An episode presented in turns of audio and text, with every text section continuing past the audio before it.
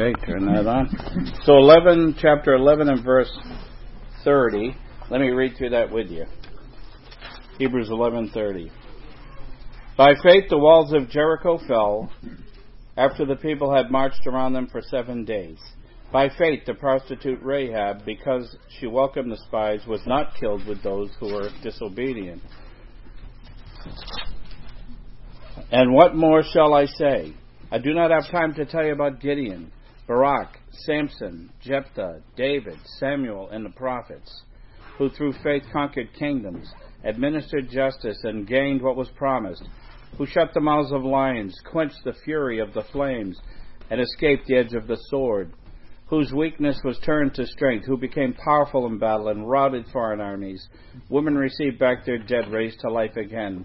Others were tortured, refused to be released, so that they might gain a better resurrection. Some faced jeers and flogging, while still others were chained and put in prison. They were stoned, they were sawn in two, they were put to death by the sword. They went about in sheepskins and goatskins, destitute, persecuted, mistreated. The world was not worthy of them. They wandered in deserts and mountains and in caves and in holes in the ground. These were all commended for their faith. Yet none of them received what had been promised. God had planned something better for us so that only together with us would they be made perfect. Think of the value that you have today as the Church of Jesus Christ.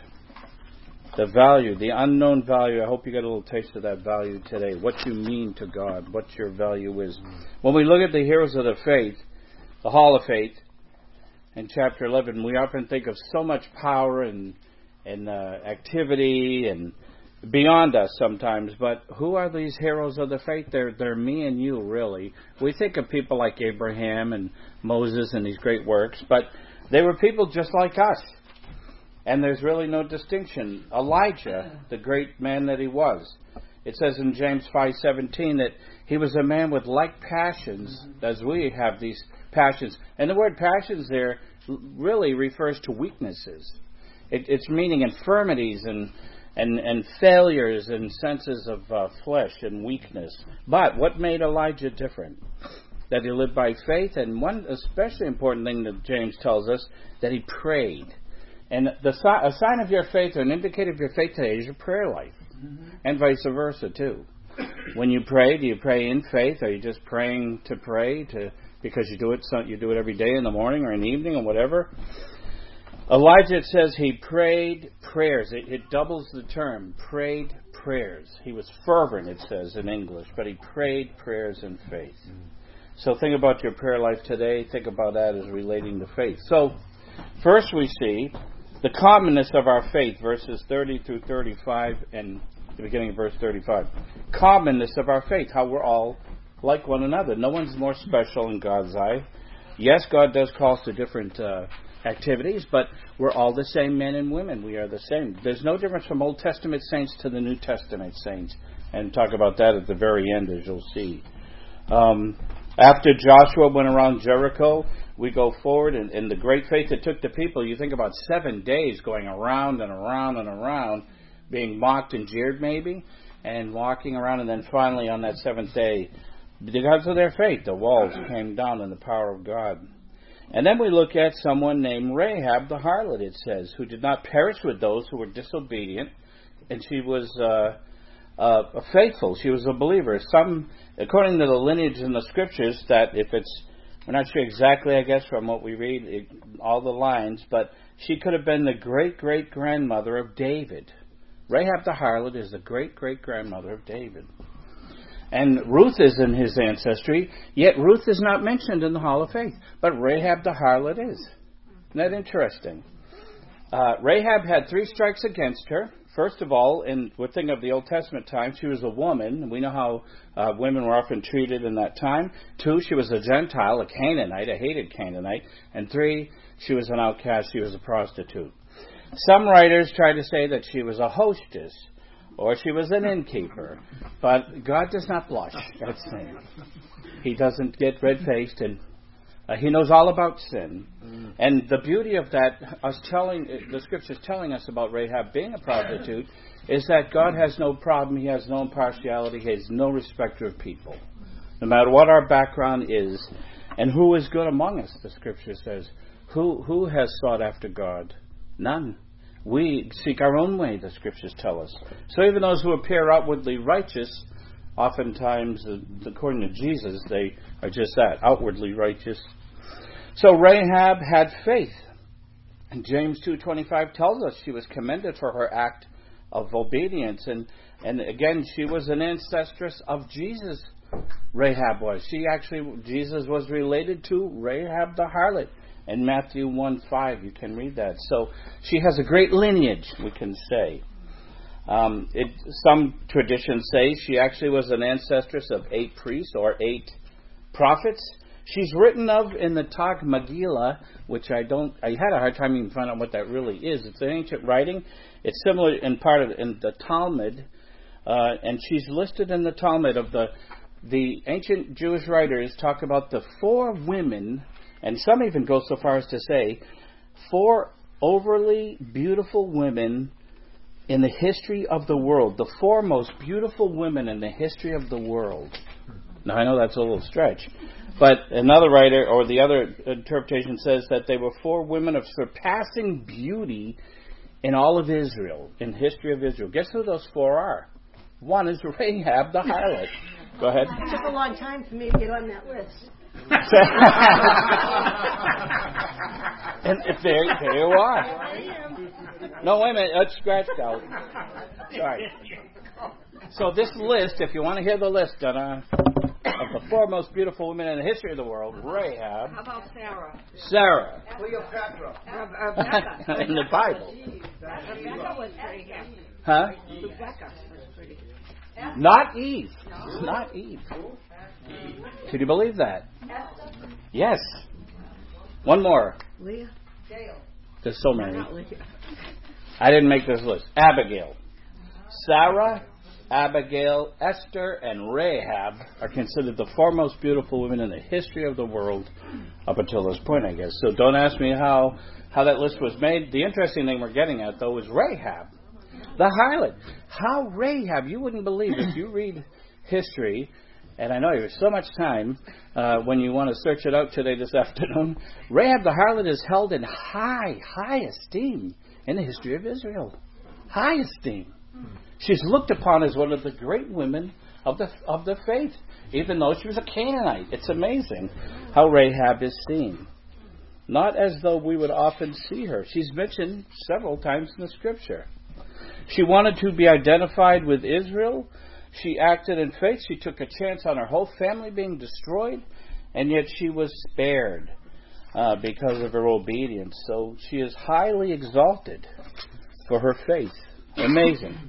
And then it says here, we go on into the time uh, where he says, What shall I say? I, I will fill me to mention Gideon, Barak, Samson, Jephthah, David, and Samuel. The six people here mentioned, the first four uh, are together in the time are only mentioned here in the New Testament, believe it or not. Gideon, Barak, Samson, and Jephthah only mentioned here in the New Testament.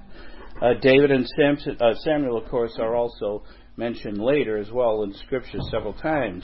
But these six people are not in any chronological order necessarily. It's not about getting it all perfectly, but uh, in the time of Judges, it's really referring to now. We've left Moses' time and into Joshua and Rahab, and now we're into the time of the Judges, so to speak.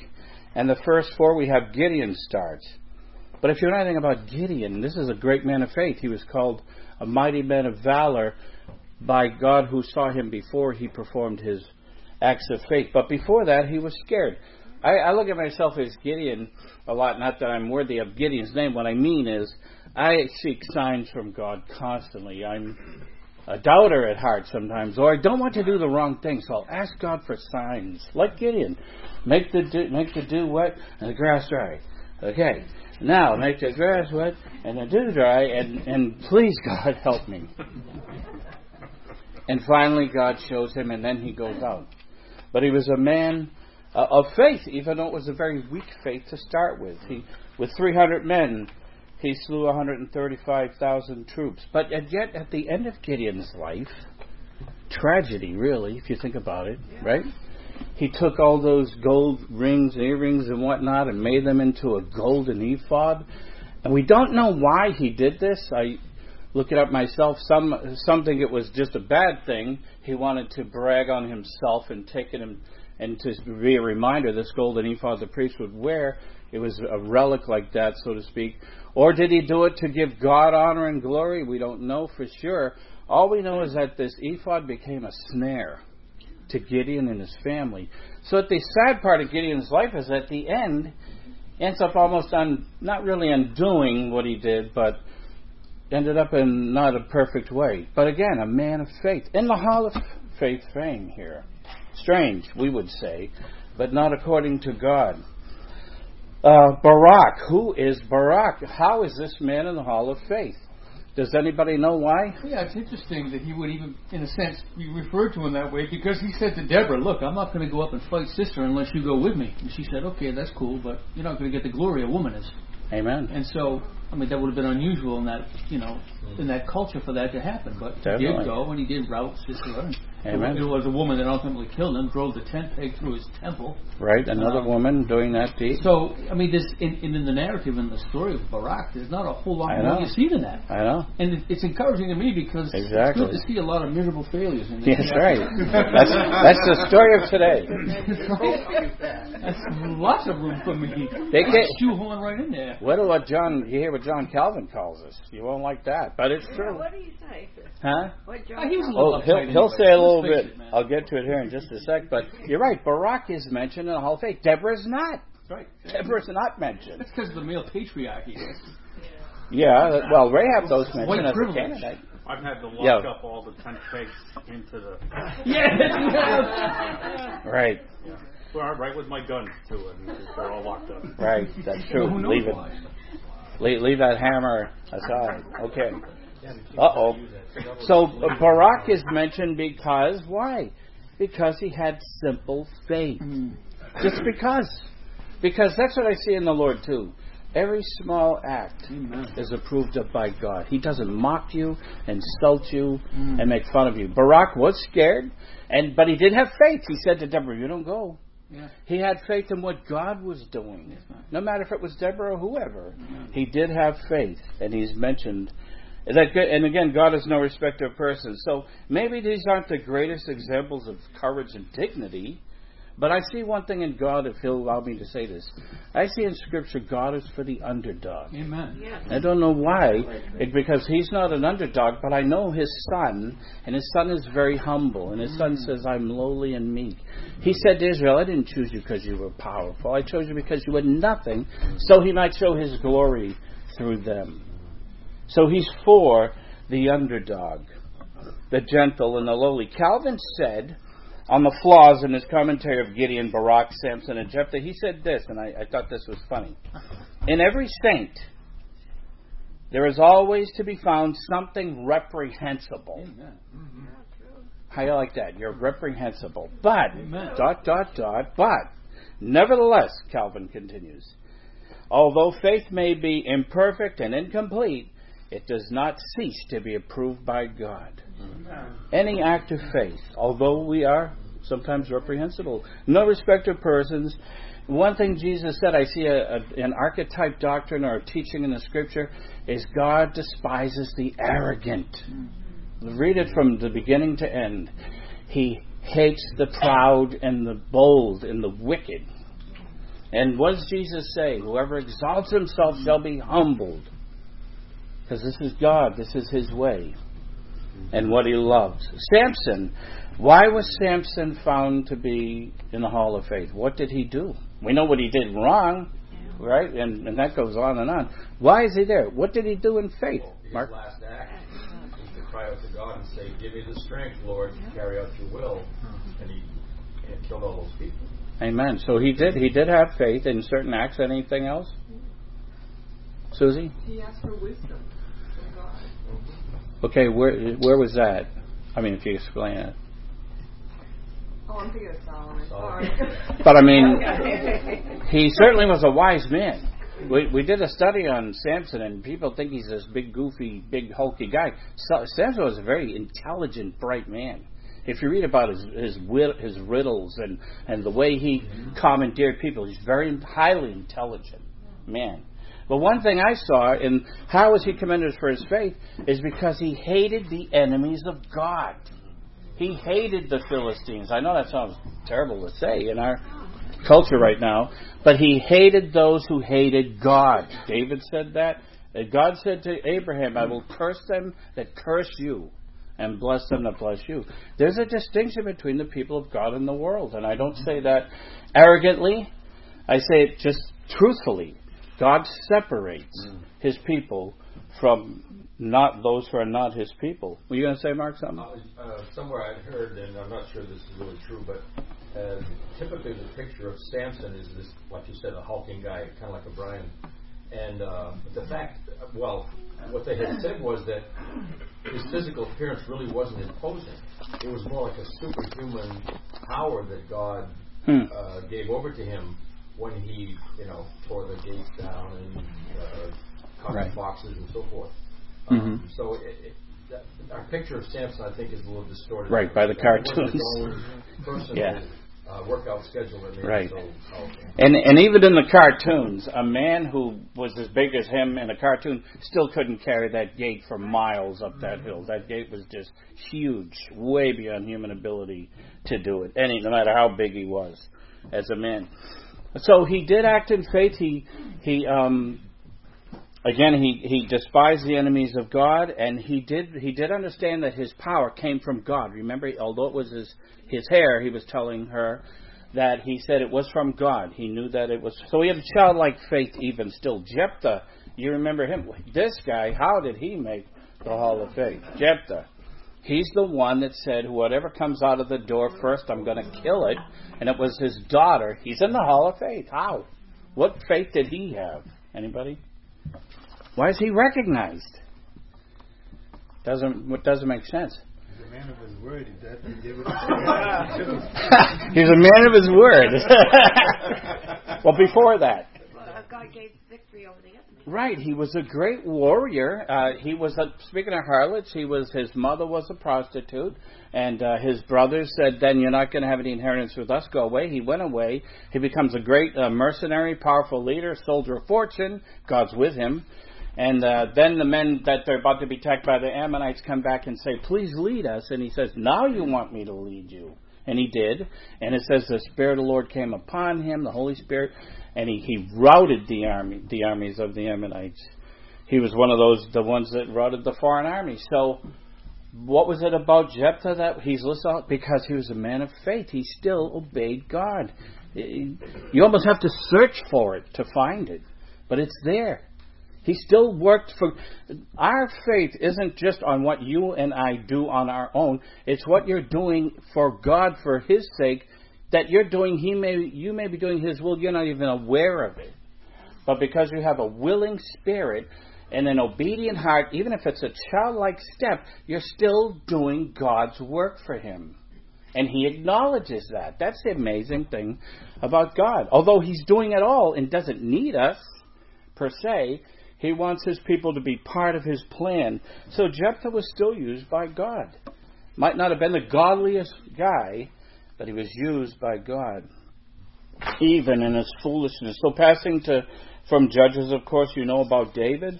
We know about Samuel. He was the beginning of the prophets. Uh, in the end of Judges, it says, through faith, in verse 33, subdued kingdoms, obtained promises, shut lions' mouths. We know that could be referring to uh, Samson, David, and even Daniel, although he's not mentioned. This is probably referring to Daniel in the lion's den. In verse 34, they quenched the power of fire, escaped the sword's edge, made powerful from weakness, became strong in war, put to flight foreign armies. Um, Paul talks about being made uh, weak so that God's strength could be shown in him. You remember that? Mm-hmm. But God said, I'll, I'll make my strength shown through your weakness. And Gideon was a weak man at first, yet the Lord finally says to uh, the angel, the Lord says, Mighty man of valor. Mm. And, and Gideon came out from behind the rock and said, Who? Me? You must be talking like Moses. I, I, Moses said, "I stutter." I, I, I used to stutter as a young, a young boy, and it's a difficult thing. And Moses maybe did have that where he stuttered, and so he felt unqualified. But it was God behind Moses who, who was the power uh, behind his weakness. Uh, David said himself that, that he experienced weaknesses. He was a very sensitive heart, and yet he was a great uh, warrior, man of God. It's possible that the writer here in Hebrews is, is taking examples in his mind out of the what they call the intertestamental period of between Malachi and John the Baptist, the silent years we say, the silent 400 years, where there was a lot of history happening in the Septuagint. The Apocrypha is in, is in the Septuagint, and the, book, the books of Maccabees are very uh, are in there as well. And they, many scholars say First Maccabees, although it's not scripture, is a very accurate historical book. It talks about revolts and rebellions, and it was Israel guerrilla warfare against the Romans and things like that. So this writer may be alluding to, and that's just just to hear, you know, me saying that or the writer saying that. He may be thinking of two uh, people within this time frame and the, and the cause. Would Go you, ahead. Would you mention, please, what the Apocrypha is and what the um, uh, Septuagint are as well? Right. The, so this, if people know the Septuagint, the book the written before the uh, in Greek, the Old Testament translated about by they say 70 because they believe 70 scholars wrote this or interpreted or, or translated it. Um, a book used by many of the early New Testament writers too, the Greek Old Testament, so to speak.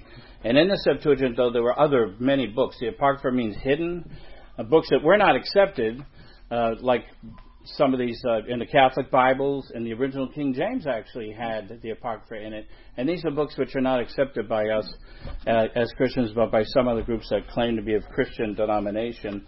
Some are foolish, some some are um, contain wisdom, but they're not accepted into our canon. And that's just a brief. Uh, but you can look that up, the Septuagint and and the Apocrypha as well. We see now the cost of the faith. So we have the commonness of our faith. Now, the cost of our faith is that it says in, in verse 35a, but others were tortured, not accepting the release, in order they might obtain a better resurrection. The NIV says refused to be released. Um, they were tortured, and it's interesting that the actual language here tells us that the torture element. It gives us a hint. The word is drum, and there were drums of torture. If you read back, especially in, in the Maccabean times too, um, and before that, men were put on. Uh, it was either a rack not sure where they were laid out and turned by a wheel like drum, or they were put on a drum itself and over. The point though wasn't the drum; it was the getting beat to death that was the the, bad part. They were hit with these leather clubs or leather pieces of leather pouch with pieces of lead in them, and they were just beaten to death by these uh, torturers. So they were put on the drum, and it, they say that's a, that's where the uh, idea of drum beat and the beat goes on and beating the drum because what the torturers would do is they would also have instruments where they would bang while the drum was being turned or while they were on the drum, and the music would get the torturers hyped and kill and make sure they were killing those being tortured. So Remember that next time I'm wailing yeah, yeah. So when they say you're beating the drum, that's what it really means. It means to, to kill people. Um, it says to not accept their release. Now, if you read that quickly, someone might say, "Wow, they're foolish. They should have accepted their release, right? They were let go." No, I want to stay in jail. No, that's not what they were saying. Not accept their the release meant they could have been released, but only if they apostatized, only if they turned against and and uh, re, uh, resigned from their faith. So the, I think right here too, the writer is trying to get the minds and the hearers of the, the, the scriptures, the Hebrew Christians, and he's reminding, say to them, think of the cost it's going to uh, cost you to be a believer in Christ, not to turn back. That to be released from what you're believing in is to apostatize, is to turn back. Hebrews 10:33. Uh, if I go back to just that, notice what he says uh, in Hebrews 10:32. Remember those early days after you received the light. These are Hebrew Christians. When you stood your ground in great contest, the face of suffering. Sometimes you were publicly exposed to insult, persecution.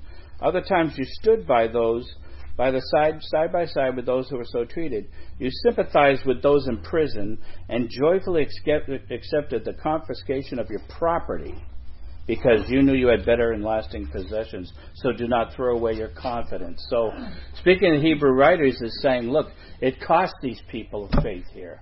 It cost them. And they paid. And that's what we may have to do. The cost of faith. Mockings were common, it says in verse 36. Back to Hebrews 11, verse 36. Others received the trial of mockings and scourgings, in addition, bonds of prison. We don't often think of mocking and and um, and insults as suffering, but it really is. Pat, Do you think that Christian people should be careful about how we complain in the culture, you know, we, there's a lot in the news about Christians sort of fighting for their rights or, you know, going to court over their rights and that kind of thing. And I'd just be interested in your thoughts on that. You know, Mhm. how how far should we push back? How much of that I is- Wow, is that's that, interesting. I mean, is that is that you know? So yeah, when the Lord allows that, right. um, Wow, that's very I good. wonder, you know. Personally, I- do, I do struggle with that. a lot. Yeah. I, I struggle with that. I'm afraid to say, as I get older, my, my temptation is to say, you know what? And I, I'm not going to cast my pearls before swine. I'm not going to take dogs by the ears. Mm. And if there's a chance they're going to listen to me, Mm. Sometimes though people still need to be rebuked and told the truth. Mhm. I myself, I'm afraid to say, I'm kind of ne- negative in my older age. I'm like, I don't. It's not going to make much difference to to what I say to them, at least from what I've experienced in my life. So I myself might not take such so much actions, but I believe there's many called to do that, and God bless them if they feel led, and or they're a younger believer. I remember being very strong for my faith and beliefs as I was very young, and I'm not saying that was wrong. I'm just saying that um, that's a time I went through as well. So that's a difficult question, but if the time came and I really felt the Lord leading me to do that, I would. So I'd think in principle, Christians can sort of push back and say you're mistreating us because we're Yeah. Christian and you shouldn't do that. Uh, well, I think in Scripture we have a right to speak. Even Paul, you know, a lot of people question him when he said uh, he appealed to Rome. You know, he was using the governmental system, he was using the worldly secular system uh, to get his message across. If I understand Pat's question right, um, it seems to me that we should anticipate persecution. Yes, yes. And when we are wrongfully dealt with, we don't necessarily take an eye for an eye and a tooth for tooth perspective, Right. or necessarily go to court to for uh, hmm uh, what's the word I'm looking for? Um, Restitution or? uh, affirmations. Yeah. Uh, Defamation uh, for, to, to be one of those groups that oh, we, we demand our rights. Right, right. Well, we, exactly. We should have Right. high expectations Right. that because we're Jesus followers, we're not going to be in the majority. Right. Not that we're looking to be persecuted or we're looking to be taken to court, but it shouldn't surprise us either Exactly. these things are going to happen. And why wouldn't it? They're of the world. They speak of the world. Yes. The world hears them. We are of God. He that knoweth God heareth us. Amen. So there is this great divide between us and Yeah. common society. Exactly. Um, and we're on the outs. Amen. With me or against me? I'm with you, man. And that passage you just said, I wrote it down to my son. My wife's down in Alabama seeing my son Jared and the little granddaughters, and he's going through a divorce which he doesn't want. She she's abandoning him, but they play. They're supposed to be Christian. I mean, playing like they're fine. There's no biblical reason for her to do this. She's been excommunicated out of her church. Um, the pastor that they were, the father was the associate pastor. He has resigned from his ministry, and they still uh, are going around happy as clams and not a worry in the world. So my son is very discouraged, Jared, my oldest son, because he's like, "What's going? They have no conscience. They have no." And I told Denise, I said, "Well, a passage that really got me again this week. I've read it many times before, but it it like slapped me in the face is Peter saying, "Why are you so astonished when these fiery trials come to you, as though something strange were happening to you?" I love that passage because what it's telling us is to say, this is what you should. And I'm I'm terrible for this. I always expect someone to do the right thing, and they don't. But do I? See, and that's what the Lord keeps showing me is in you. and you. And I'm like, yes, that's right. I have to have compassion. Well, isn't that what Jesus showed us? The one who had no sin, but still was compassionate. So what a bar he sets for us. But you're right, you're right, Gary. The suffering and the insults, and and that's why I say God allows us to under to the freedom uh, to accept His grace. That when we're insulted, Jesus said, "Blessed are you, happy are you when you're insulted for my name."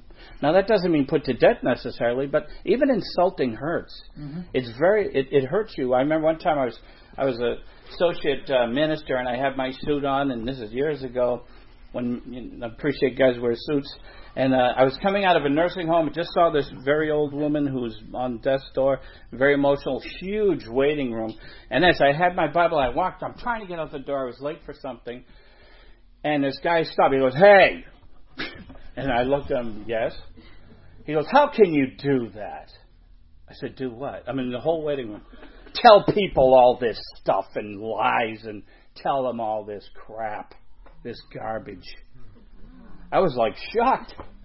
And the problem is, I had to get out the door. I just kind of looked. I stared. I looked like the scripture. I looked directly at him, and I walked away like that. You know, I was going to throw my pearls before swine at that minute. What an evil insult to say! Like I'm a fool. Like I'm an idiot. My whole life, I should I should have sat down and said, you know what, you're right. I'll just I'll just forget this. Wouldn't that have been hilarious? Yes. the atheist is just insulting me. Mm. This was a church. No, this was at a nursing home. Oh, but I was visiting a lady that was in our church, and as I was coming out, he just stopped me and had to let me know in front of everybody what a fool I was. But the Lord understands it that we suffer. Jesus said, "Cast out your name as evil." Mm. They, he said, "Happy are you." You know, it doesn't always feel happy, but what he's saying is, Blessed are you, for so they treated what? Who? The prophets before you.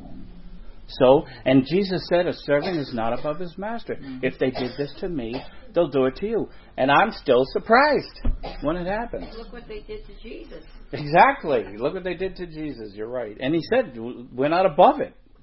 And yet still I get bewildered, like Peter says. Why are you bewildered? Why? You know, it's just will it ever get through?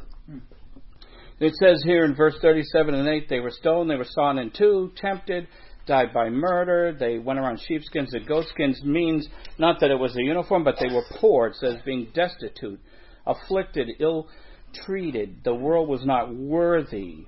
I want to see that for a second in, in just a minute. But sawn in two, that's an interesting one. Mm. The scripture doesn't say, doesn't tell us literally who or was someone son in two, but it's, we're pretty sure we know who that is. Anybody know? Isaiah. Isaiah, the prophet, was sawn in half. It's pretty sure that it was him. And it's written about, um, there's actually a book during the reign of Manasseh. It's called The Ascension of Isaiah. And it's in the, the first part is called The Martyrdom of Isaiah, written of Jewish origin about first century AD. And the prophet is described in the presence of King Hezekiah and his son Manasseh. And Isaiah is is predicting his death, and it says here, and this is uh, this is what really rubs the salt in the wound. It says the prediction came true. It says, and he sawed him asunder with a wood saw. So not only is he getting sawn in half, but a wood saw. And when Isaiah was being sawn asunder, uh, Belcherah stood up accusing him, and all the false prophets stood up laughing and rejoicing because of Isaiah. Justin Martyr, second century Christian writer, said, if your teachers, Jewish teachers, had understood these prophecies, they would most assuredly have expunged them from the text. But all these words describing the death of Isaiah, whom you Jews sawed in half, were fulfilled with a wooden saw. So Isaiah was not only, and again, this is just writings, but possibly it was Isaiah's a lot of testimony, a lot of writing about it. And it's written here in the Hebrews that someone was sawn in half or sawn asunder. Mm. Uh, and they mocked him at the same time that he was being sawn in half. So the temptation to apostatize is always at the door, or to uh, reject the Lord, like Peter did when he denied the Lord uh, three times. And they died in, in many different ways. Uh, murdering and, and just being put to death by the by the sword as well. Um, let me go back here for a sec. It's still, go, it's still going on today. Yeah, well, that's true. That's true because we in America don't often see that. Um, So we ask ourselves, why did God allow this to happen? Why does God allow such things to happen to his people, right? When he could easily stop it. When he could easily, uh, when, when Herod was alive and the horrible things he did to destroy the babies uh, that were born under two years old, why did God not seem to stop these things?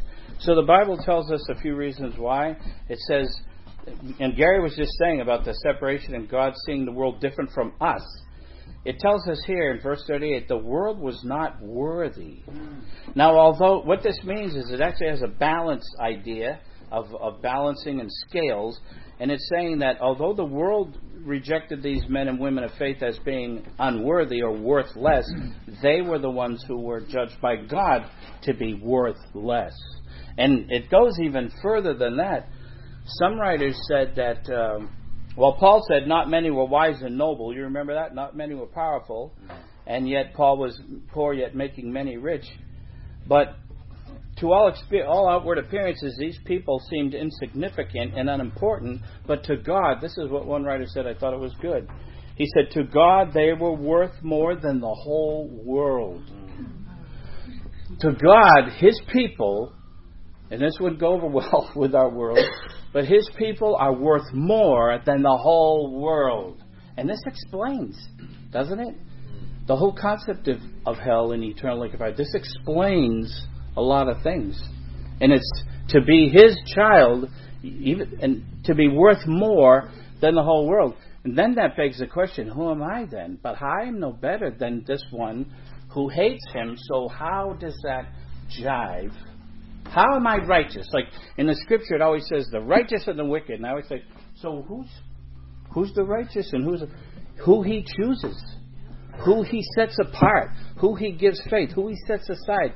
He or she who then turns to Christ by faith is the righteous.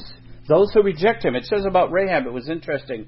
She did not perish with those who were disobedient. Disobedient, these people were Canaanites. How could they be disobedient to God? They were they were Canaanites because they still knew of God. They heard about God's acts. They heard about his beating these enemies and nations. So Rahab had faith. She said, I believe that. The others were disobedient, didn't care. That's what our world is made up out of, sadly. Two roads. Many go to the broad road, the easy way that leads to destruction, and many find it. But the narrow way, the one that God provides for his people, is the one which enters into life. Someone had their hand up. Gary? I don't know. I might have missed what if you said anything. Can you address just a, a couple uh, verses back about that they didn't accept deliverance that they might right. obtain a better resurrection. Right, right. Did you comment on that? I don't know if I missed that, it or. I'll probably that'll come at the last verse maybe, but uh, they wouldn't they wouldn't accept release because to them it would meant apostatizing and reneging on what they said they believed. So they wouldn't do it. They accepted the punishment because of the future. And that's what verse 40 is going to talk about, though. Maybe I can deal. Oh, is that how you're going to tie yes. better resurrection? Yes, right. Okay. In the in the end, Mark. I'll wait. I'll wait. Thank you, though. Remember that. We talked, about you were describing earlier how, you know, why were these people subjected to all these uh, mm-hmm. mistreatments? Right. And it just occurs to me that you know when when God's final judgment is made known to everyone. there won't be anybody in hell who can protest and say, I'm just that I'm here. Right. They're all going right. to agree. Everyone's going to agree right. with their final right. destination, even if they're in hell. Yep. They, they, they won't be able to say, I, I don't deserve it. Right. And, and the whole world is guilty. In other words, it doesn't mean that every single person on the planet Earth has to be witnessed to by a missionary with Romans Road or with the Gospel of John, and then only and then are they going to be in hell because they rejected Christ. The world is guilty already. Right. John 3 says that. They yep. already perishing. Mm-hmm. There's no pearly gate to get to and, and wonder. We were perishing. That, that's what's hard to accept for me as a believer. Paul, the scripture says, we were, chil- we were by nature children of wrath. I was born a child of wrath. Now I was elect, but I was a child of wrath until I was born again by Christ, till I was saved by the through faith in the Lord. Mark? Uh, it just reminds me of the Old Testament where it says that night after night the heavens pour forth speech. Yes. Exactly, that's right. No one, no one can, can say that they didn't know. Sure, general revelation. It's there. It's it's it's rejection of God. It's not seeking Him. Um, Paul Paul said that in Acts, or it's kind of strange. He says uh, God used to put up with this. He says, but now He commands all men everywhere to repent. He commands it, whether they do or not. Tony. When we think of Jacob and Esau, when did when was Jacob chosen and Esau was Right. chosen? And and who was really They were the born before either had done anything right or wrong. yeah, and whose life was astoundingly, wonderfully better or worse than the next. Good. Uh, does this text and other texts uh, that regularly refer to suffering with Christ as part of our calling Yes. uh, make the prosperity gospel a false gospel? Yes. Amen. That's a good point. This whole passage is they'd be like this. I don't want to hear that part. That's not what I. As a matter of fact, speaking of that, Todd, I, I have a little note here. Though they had no settled homes, no mansions. Um, Jesus even said, "The Son of Man has nowhere to lay his head." He has not. He has. The foxes have holes or dens, and the birds have nests, but the Son of Man has nowhere to lay his head. Mm-hmm. And the heroes of the faith had no mansions. They cared for other things than their own comfort because they were seeking a city whose builder and maker is God. And that's what we are doing. That's why Jesus said to the disciples constantly, store up your treasures in heaven. Store it up there. Store it up, store it up, store it up. That's where I came from. I'm telling you the truth, he said. I am the bread come down from heaven. Store it up. I go prepare a place for you. I'm going back. And I'm going to prepare a place for you. Why do you build here? Why do you settle here? I'm not saying we can't, we don't pay our bills and live. We have to, and we work, and that's God's plan. But it's a fallen world, uh, definitely. We see then uh, the last portion is the outcome of our faith. So we saw the, the, the commonness of our faith, the cost of our faith, and now the outcome of our faith, verse 39 and 40. All these having been testified or commended to their faith, received not the promise, God having provided something better for us, that not without us should they be brought to completeness. It's interesting how this unity of the Old Testament saint and the New Testament saint is everywhere in the Scripture if we would just look for it. Uh, these all that came before us, this promise, he says, what is the promise? What is that promise? They didn't receive the promise. What's the promise? Anybody know? Life Could- could be a lot of things. It, it probably refers to eternal life, most likely. They did not receive the promise. What else? What else did the Old Testament saints not receive that we received? Huh? Christ. Right. The, well, it, the, the the fulfillment of the coming of Christ in His time. Right. They didn't receive that promise, and yet amazingly, isn't it funny how Jesus said a curious statement? He said, and this is why they wanted to kill Jesus because he he claimed to be God. They said that Jesus said Abraham desired to see my day. He saw it and was glad. How did he see it and was glad? When did Abraham see the days of Jesus? Anybody know? When did Abraham see it? Jesus said he saw it, rejoiced, and was glad. He saw by day. Is it possible? Now, it could be by faith, right? We can say that. It's by faith he foresaw Christ. Okay, I get that. Is it possible Abraham saw Christ's day from heaven? Is it possible we're being watched from heaven right now? Yes. Right? We'll read on. Not to scare you, but uh, just to remind you.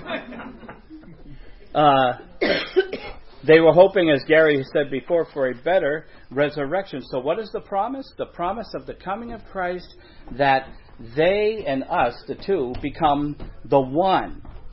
I think that's sad today that people in non-reformed circles tend to see Christian uh, believers as two ways. There's the Old Testament saints and the New Testament saints, right? It, I was brought up kind of like that in Christianity. I was taught that there's there's the Old Testament, there's a big line there, and then there's the New Testament, and we're over here with the New Testament people, and the Old Testament saints are over here. But there's no such thing in the Scripture. That we're one. We're one church. We're one man. And the Scripture tells us that. It's so sad that today so many Christians see it as two distinct peoples, two churches, if you would, even. But Hebrews chapter 12, and I won't take into next week somebody's study, whoever that is, but see the context now? Therefore, verse chapter 12, verse 1, we are surrounded by such great cloud of witnesses. That means that they were urging on like at a like a, a, a coliseum or a spectator event. They were cheering us on. Who are these people cheering us on? We just read about them. Barak and Isaiah and everybody, everybody from the Old Testament time, seeing us, watching us, cheering us on. Abraham maybe seeing the day of Christ. I don't know. But it tells us strange things in the scripture about being witnessed and seen. And if you go over to chapter 12, verse 18, he says, You've not come to a mountain that can be touched, that burning with fire, to darkness, gloom, and storm, to a trumpet blast, he says. Uh, but he says in verse 23, 22, But you have come to Mount Zion, to the heavenly Jerusalem, the city of the living God. You've come to the thousands upon thousands of angels in joyful assembly, to the church of the firstborn, whose names are written in heaven. You have come to God, the judge of all men. The church of the firstborn, the, this holy mountain, the, the city, the, the new Jerusalem that exists now. This cloud of witnesses. The two, uh, Ephesians 2.14 tells us that. Um, I just wanted to share it's talking about the Gentiles, remember, being included. Mm-hmm. And it says here back, if you go see the one, this was Christ's plan. He says, um, I'm just going to make it. He says, But now in Christ, he's talking about the Gentiles who are outside of the covenants, without hope, without God. He says, But now in Christ Jesus, you who were once far away, Gentiles, have been brought near through the blood of Christ. He himself is our peace who made the two one. The two what? The two peoples, the two the the two uh, old and new, we could call it. He has destroyed the barrier, the dividing wall of hostility, by abolishing it in his flesh, the law with its commandments, regulations. But listen, his purpose was to create in himself one new man out of the two, to bring to fulfillment this idea that we will be made one together. When? In heaven, fully. Now, in a way, we're one already by this cloud of witnesses looking down on us, cheering us on, by Abraham seeing the day of Christ and, and loving it, we are already participating in this eternity in a sense of, of oneship.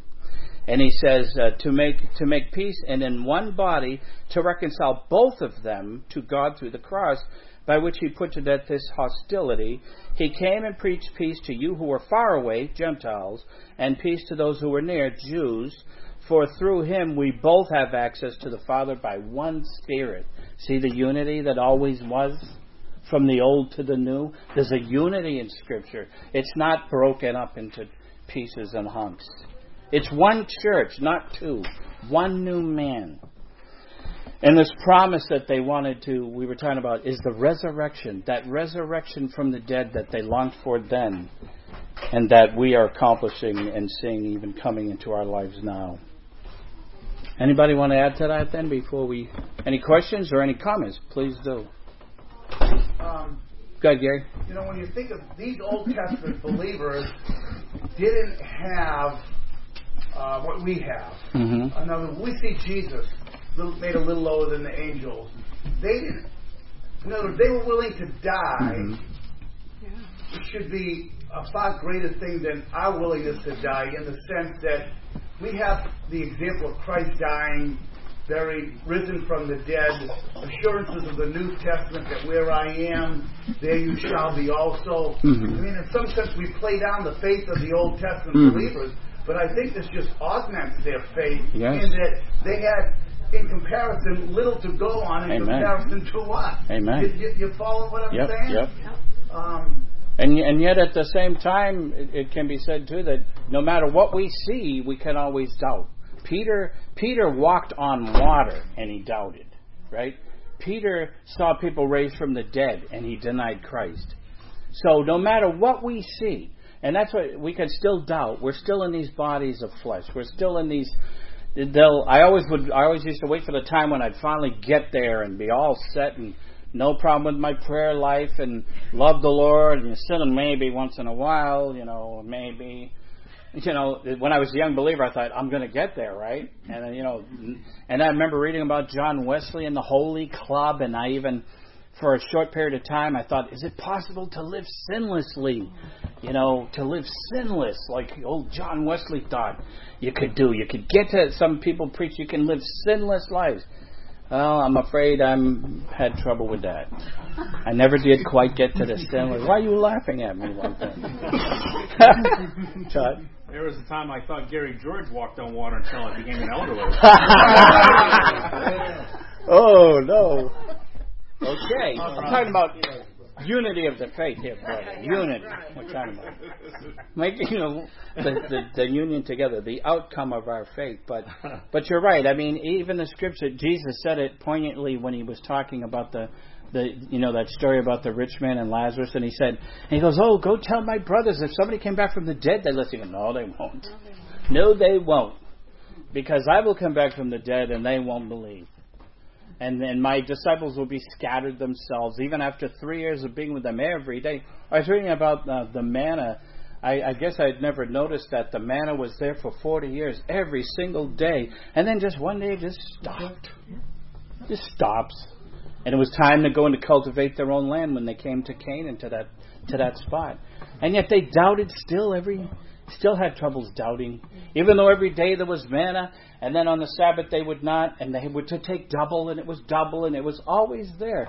And how many times has God answered prayers? And that's just to kind of go back to the beginning is prayer. And Elijah was a man like us. He was just like us. Now I know he was different.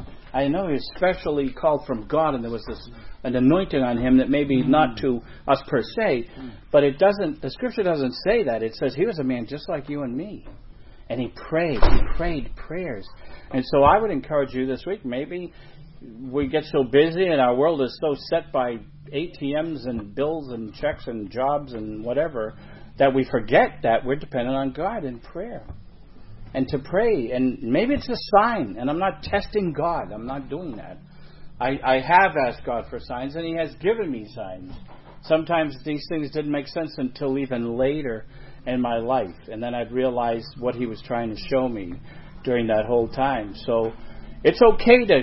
It says here that when they prayed, they cried out to God. Did when you pray, do you talk verbally to God? Not that you have to, but you ever get so passionate that you start talking out? Or in your car alone, have you actually cried out to God? There's nothing wrong with that. If anything, it shows faith. It shows that you're trying to speak to the Most High. Um, he understands. He, he, he, he knows our makeup. He knows our frame that we are dust. So think of your prayer life this week, especially, and maybe we've been put to sleep some. And I know, I know even me, you can get so busy in life with your jobs and, and things in families, things going on and, and activities that we forget to pray and we're we're lose that that actually damages faith. Pat? I think that you're right. Thanks for that. I think also um, prayer seems somehow a little nebulous to us because we acknowledge at some deep level that God is so other than we are.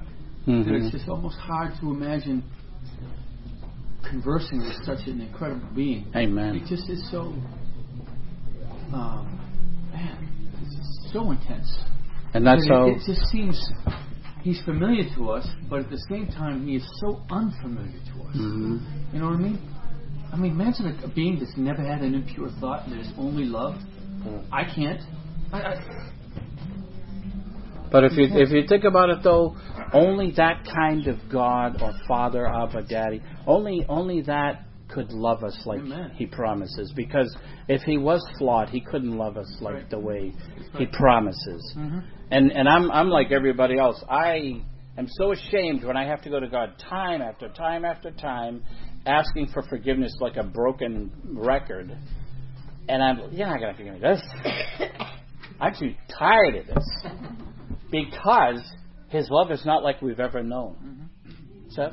Um, just this book, the Ah. Book on Prayer, is the best I've ever read. Yep. Uh, our small group is doing it, and Amen. I need to learn about prayer. Yes, I heard about that book. G.D. Amen. Carson's really old. He did pray with Paul. I think he taught Gamaliel. I think. All right, we'll close with a prayer then. And um, Randy, brother Randy, would you pray and lead us lead us to, to worship?